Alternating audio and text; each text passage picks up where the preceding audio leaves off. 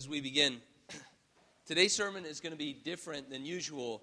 Um, typically, for those that are visiting and those at Redeemer family as well, we're working our way right now, as you know, through Genesis, and uh, we handle each text as they come. And but this morning is unique, so we're going to talk about resurrection, and it, we're not going to focus on a singular text rigorously. We're not going to work in the thought connections and the way that the syntax is working and the argument that's being made. Rather, what we're going to do is, is cover the theology and the thought of resurrection. So, really, I, I, the sermon might be a little bit more along the lines of an address than a, a typical sermon where we're, we're, following and placing the arguments. So, I, am I'm, I'm hoping that you'll do two things. Um, one, that you'll have two passages in mind, uh, and that you'll turn to both of these. The first one that I'd ask you to turn to just now is Revelation 5. And then the other one that we'll, we'll land in just for a few moments to, to, to make some observations is going to be Hebrews chapter 2. So those are the two texts, but I'm going to use a lot more texts, and I don't want you to feel the need to turn to them. I'll read them for you. And I want you to sit back and enjoy the, the, the, the, the presentation of Scripture. Not me, but Scripture's presentation of the power and meaning of resurrection. Uh, that, that's what I would ask for you as I begin. Because where we begin then on the thought of resurrection which is appropriate for us to consider, as you know, here in our cultural time and place as we consider it Easter as a particular celebration in the life of the church. But where the discussion on resurrection begins is this the reign of Christ has both, and I, I want you to consider this. Sit back. I'm going to make arguments to you, and I want you to just receive them, to track this with me as a Christian, that I would fairly judge you to be one, and you would judge me also. So we share this in common, these thoughts together. The reign of Christ has both a present and a future dimension. Consider Paul's statement in Romans 1 4. Again, he says this just hear this argument for your own soul's sake about the reign of Christ. Paul says, only four verses into this magnificent epistle of Romans. Romans 1 4. He, that is Jesus, was declared to be the Son of God in power. Then he goes on as he describes it. He was declared the Son of God in power, according to the Spirit of holiness, by means of his resurrection from the dead. You see, that's the centrality of the resurrection. He is not declared the Son of God in power apart from his resurrection from the dead. You see, think of that. By virtue of his resurrection, Christ presently, right now, reigns in power by virtue of the resurrection. So, so the object of our faith reigns and rules and we believe that savingly because of, by virtue of his rising from the dead. This is where I want you to consider Revelation 5. The picture here in Revelation 5 is the picture of Christ resurrected and ascending. So, so you're, you're peering into John's vision of the resurrection in the moments following. So I'm going to read the entire chapter. Chapter 5 of John's Revelation says Then I saw in the right hand of him who was seated on the throne a scroll written within and on the back, sealed with seven seals. And I saw a strong angel. There's not just a random being. Note the language. A strong angel proclaiming with a loud voice, Who is worthy to open the scroll and break its seals? Who's able? And no one in heaven or on earth or under the earth was able to open the scroll or look into it. And I began to weep loudly because no one was found worthy to open the scroll to look into it. And one of the elders said to me, Weep no more. Behold, the lion of the tribe of Judah, the root of David, has conquered. So that he can open the scroll and its seven seals. And between the throne and the four living creatures and among the elders, I saw a lamb standing as though it had been slain, with seven horns and with seven eyes, which are the seven spirits of God sent out into all the earth. And he went and he took the scroll from the right hand of him who was seated on the throne. And when he had taken the scroll, the four living creatures and the 24 elders fell down before the Lamb, each holding a harp and golden bowls full of incense, which are the prayers of the saints. And they sang at that resurrection moment, at the ascension of the Son, they sang a new song, saying, Worthy are you to take the scroll and to open its seals. For you were slain, and by your blood you ransomed people for God from every tribe and language and people and nation. And you have made them a kingdom and priests to our God. You've established the church. And they shall reign on the earth.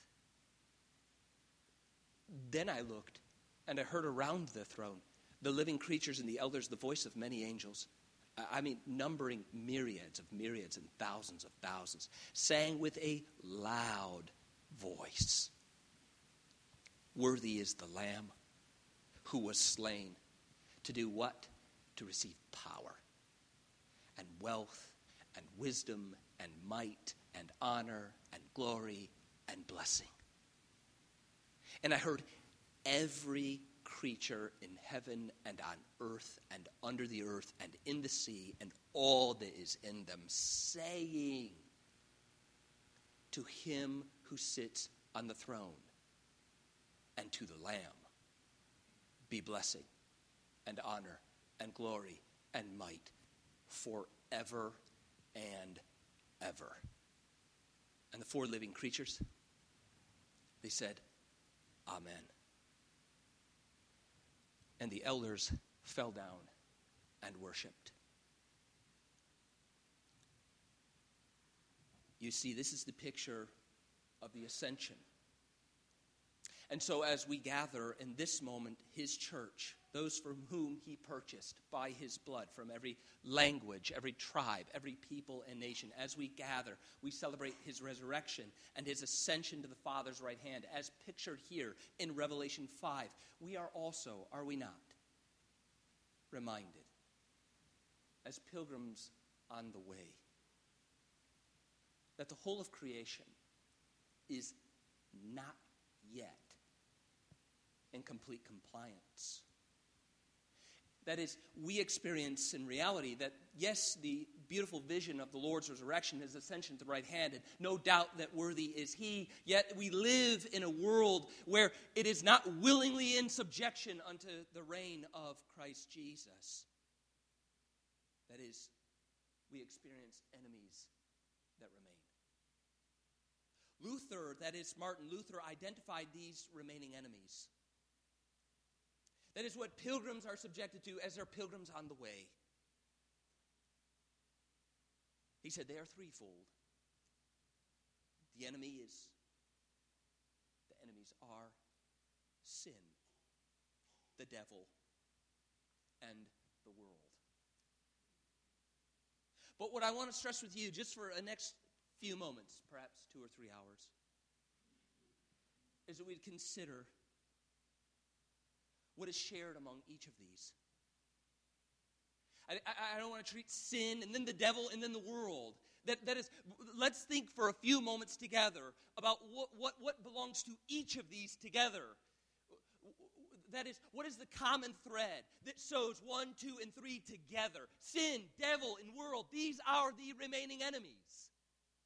He said that he hasn't exalted and ascended But we are pilgrims on the way, and while return, how all of creation is in willing subjection. So, what is the common thread that would unite these three constellations? Sin, devil, and the world. Paul calls it the last enemy. The last enemy is what is shared among them. That is, in speaking of Christ's present reign, Paul says in 1 Corinthians 15 25 and 26, listen to the words here as Paul describes what we're speaking of is the last enemy, that which pieces all these constellations together, and that which the pilgrim on the way experiences or will experience.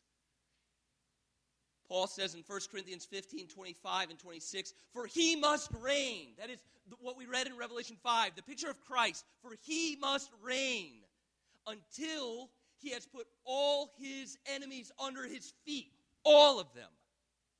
He must reign until he has put all of his enemies under his feet. The last enemy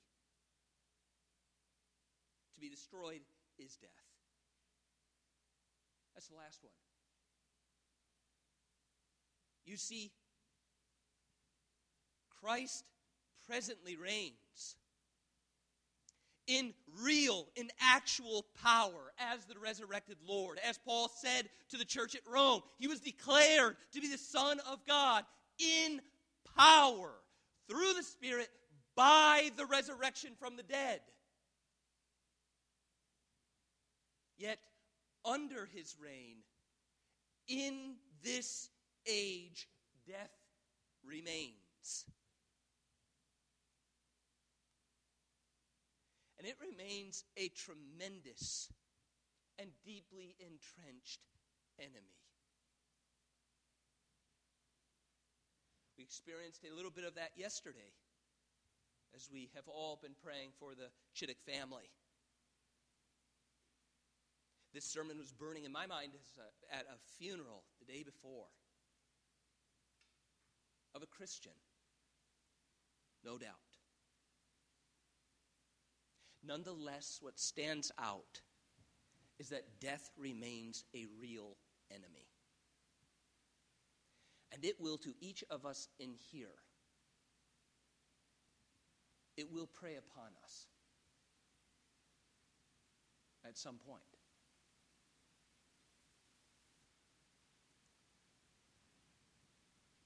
But in the Christian faith, in the Christian faith, we believe that Jesus Christ has definitively overcome this enemy. We believe that. That is why we're here. That is why we gather each Lord's Day. We gather, and you know it, not as mourners but we gather as worshipers. Why? Because Jesus has overcome death.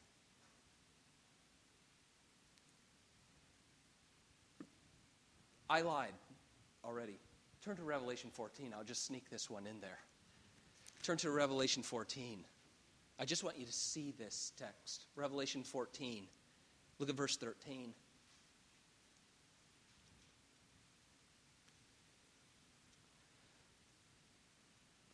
Verse 13.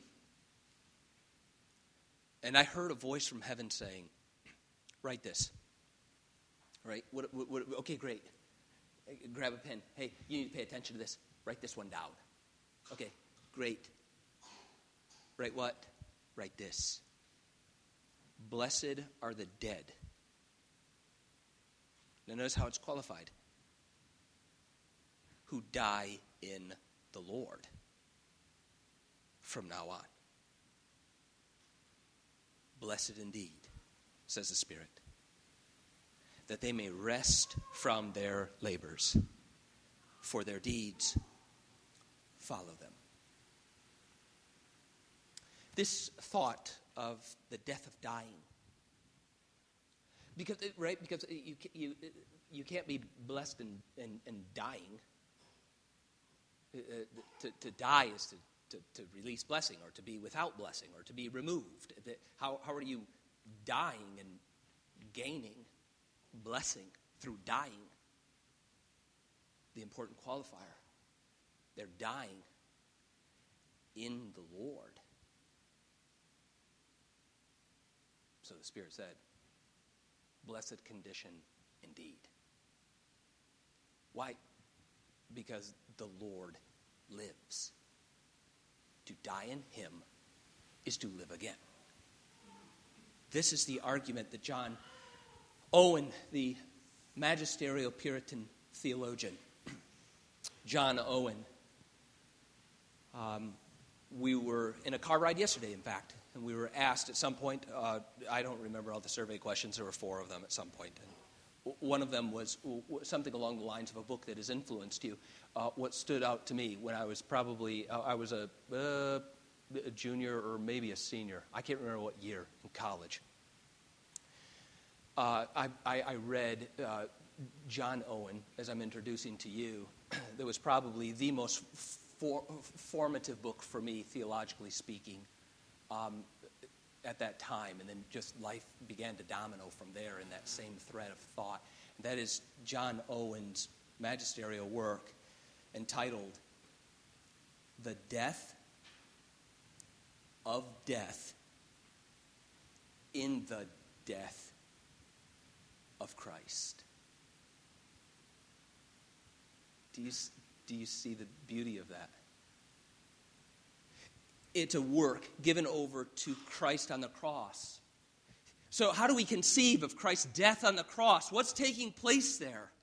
What is the blessedness that the Christian gazes upon Christ on the cross? What is the blessedness when we sing of Christ on the cross? We just sang five verses, whatever it was, of the Jerusalem song. We sang from the beginning to the end. And at the, the climactic point, we still see the scars that are still there, uh, uh, evidence of the crucifixion. What is the glory that the Christian sees in the crucifixion?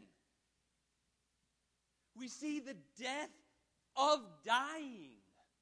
We see the death of death in the death of Christ. And it's this death blow brought to dying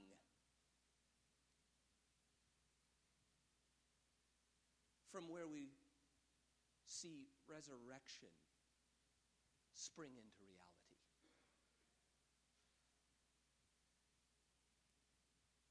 You see, while death remains an existential enemy, that word is overused. I tried to scratch it because it's constantly on the TV. Existential. Either which way, it's serious, it's actual it's going to happen to you.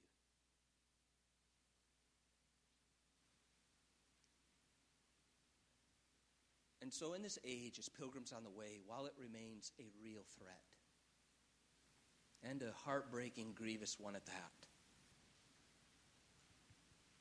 for those who have gathered this Lord's day,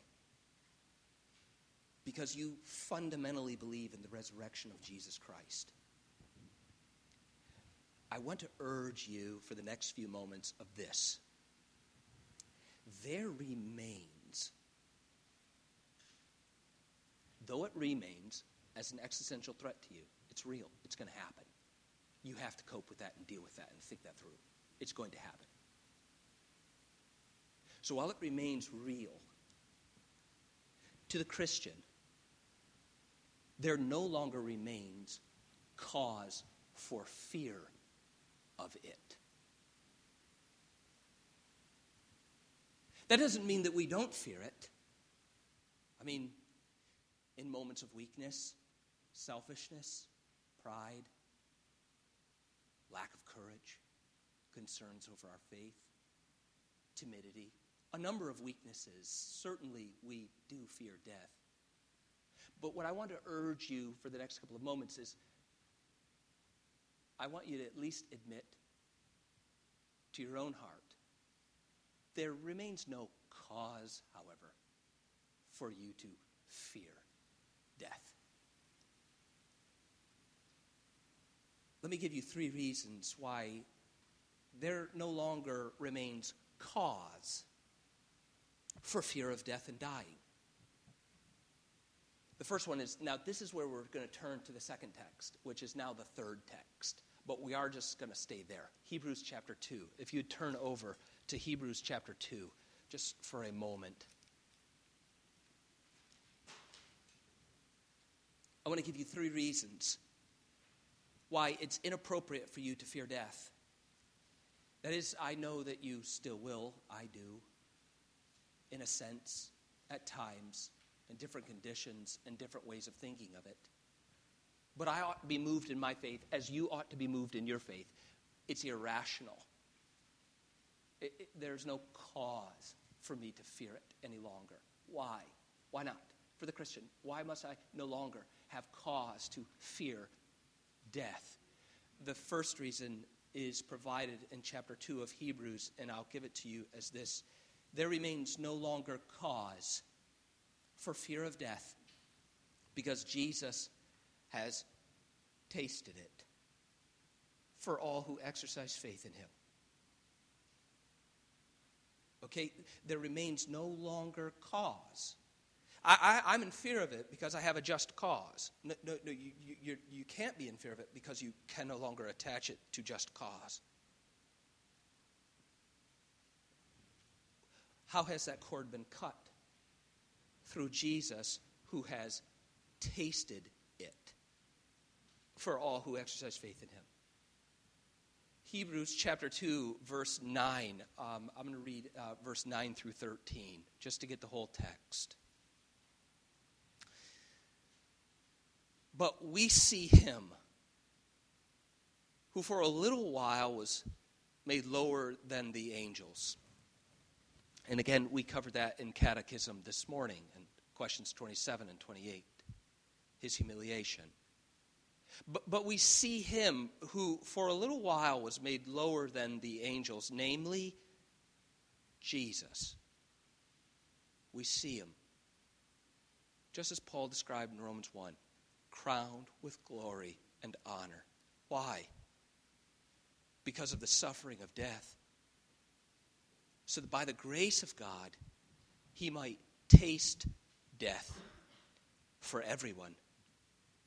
And then he goes on to qualify that and make it more clear as he moves on in verse 10. For it was fitting that he, for whom and by whom all things exist, it was fitting for him in doing what? In bringing many sons to glory. That he should do what? Should make the founder of their salvation perfect through suffering. For he who sanctifies and those who are sanctified all have one origin. That is why he is not ashamed to call them brothers, saying, I will tell of your name to my brothers. In the midst of the church, I will sing your praise. And again, he says, I will put my trust in him. And yet again, he says, Behold, I and the children God has given me. You see, while we always fear the event of dying, that is, how we will die, hopefully, we're not morbidly sitting around questioning how we're going to meet our final end. But we think of dying. And we always fear how. I was getting ready to go into details, but you get the idea. I tell you not to fixate on gruesomeness, and then I'm about to tell you a bunch of weird ways to die. But we fear the event of dying, of how it will be. Even my kids now say they hope they die in their sleep. Because we fear the suffering and sorrow that is coupled with it. It's not our friend. It's not a welcomed guest. It is an enemy. But we no longer fear the state of death, though we fear the way in which we'll die. And we can no longer fear the state of death according to this text because death as a state of judgment was suffered by Jesus Christ. That's why we cannot have cause to fear that state because that state as judgment has been tasted on our behalf. And here it's important just to note that we are not going around God's justice and his due punishment for sin. It's important to the gospel that we grasp the wrath of God in the work of Christ. That what we see in Christ is his acceptance of the suffering that belonged to us so that we can share in the blessings that belonged to him. That's the exchange. Secondly, there remains no longer cause for fear of death because Jesus destroyed its power over all who exercise faith in him. Let me say that again. There remains no longer cause. The cord again has been cut. There is no longer cause for fear of death because Jesus has destroyed its power over all who exercise faith in him. Staying with the same text, follow the logic into verse 14 and 15. Notice in verse 13, remember he ended with the thought of his people, his elect, the children that belong to God. He says, Behold, I and the children God has given to me. He goes on to describe his relations to the children. Verse 14 Since therefore the children share in flesh and blood, he himself likewise partook of the same things. Why? That through death he might destroy the one who has the power of death. That is, the devil. What was the result? Delivering all those who, through fear of death, were subject to lifelong slavery. You see, the text clearly eliminates our ability to fear the state of death. Because the provisional power that Satan possessed over death itself was stripped from him. You see it in the text. He destroyed the power that was held by Satan provisionally over death. He stripped it of him through the cross. Paul says something similar in Colossians 2:15. He says that God, quote, disarmed the rulers. Think about that in your doubts between the world, the flesh, and the devil. Colossians 2:15 he disarmed the rulers. He disarmed them and the authorities. He disarmed them. And then further he says he put them to open shame. This occurred. That you, you embrace this. We're here on this Lord's day because this is true. That, that through the cross he disarmed the rulers and the authorities and he put them into open shame. How did he do such a work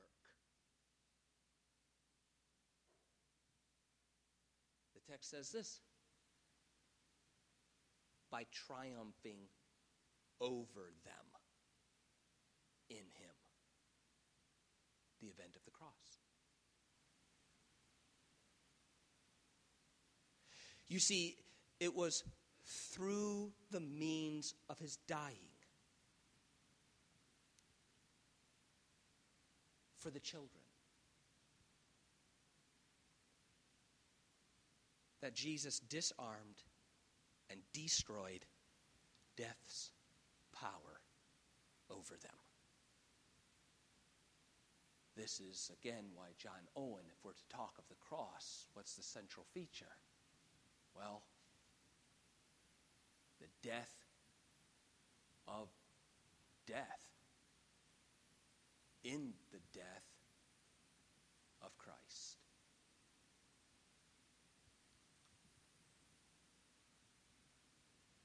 Peter also describes it a similar way. In Acts 2:24. Peter says this God raised him up, loosing the pangs of death. If we were to, to, to, to, to pull apart the piece of pangs of death, just to understand it would literally mean loosing the agony of death. Indeed, death brings agony. Christ died to destroy the death of agony. Thirdly, there remains no longer cause. As we said, firstly, there remains no longer cause for you as a believer, that is, you this morning on Lord's Day, who, who, who cast your cares, who anchors your faith in Christ as its terminal and saving point. There remains no cause for you to fear death because he tasted it for you. He took what was yours and gave you what was his. Secondly, there remains no longer cause in your relationship to fearing death because he destroyed its power. We have that clearly stated in the text. And thirdly, there remains no longer cause for fear of death. It's not rational for you any longer as you exercise faith in Christ. There remains no longer cause for fear of death because Jesus, as we gather this Easter Sunday, Jesus arose victorious over it for all who exercise faith in him. John Stott, wonderful preacher, excellent book. Perhaps many of you have read it. Another formative book for me. In his work titled The Cross of Christ, an excellent book. I highly commend it to anybody who wants to consider the work of Christ in depth. Read it, it's readable. It's a work, but it's a labor that's worth it. The Cross of Christ by John Stott.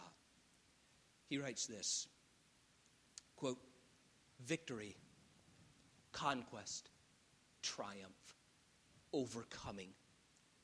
This was the vocabulary of the first followers of the risen Lord. For if they spoke of victory at all, they knew they owed it to the victorious Jesus. 1 Corinthians, where we began this morning in our reading, as Adam read for us, is where we'll end. You don't have to turn there, I'll turn there for you, or if you'd like, it's a familiar text that you're aware of and has already been read. But to understand the language of victory and how Stott gets there, we should see it as the Apostle Paul has described it in 1 Corinthians 15, 54 through 56. This is what Paul writes. When the perishable puts on imperishable, how is that going to happen? Well, I go all the way back to the ascension. I read Revelation 5, and now I see how indeed it's possible. He has reigned he is reigning now. He will reign forever and ever as he is worthy of all power, all might, all honor, all wealth, all wisdom. I know how. And then I move over and I see John told, you need to write this down. How do I conceive of death in this beautiful picture? Write this down. This is how. Blessed are all who die. What? In the Lord, indeed. So Paul then says this when the perishable puts on the imperishable. It's going to happen. And the mortal puts on immortality. When this happens, not like if, a conditional situation, it's when. Then shall come to pass the saying that is written Death is swallowed up in victory. That's the last enemy. It's going to come to pass. O death, where is your victory?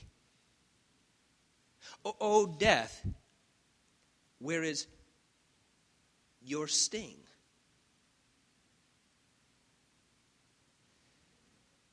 You see, here at the very end of the great text on the resurrection of 1 Corinthians 15, Paul tells us that a definitive victory is obtained. It's obtained over death through nothing other than the resurrection of Christ. He is so certain of this, he likens it here in the text to a scorpion without its stinger, or as a conqueror who has now been conquered. So, again, in the words of John Owen, death is the last enemy. Because until the consummation of all things, we shall be subject to its power. But that shall also come under the feet of Christ. And indeed,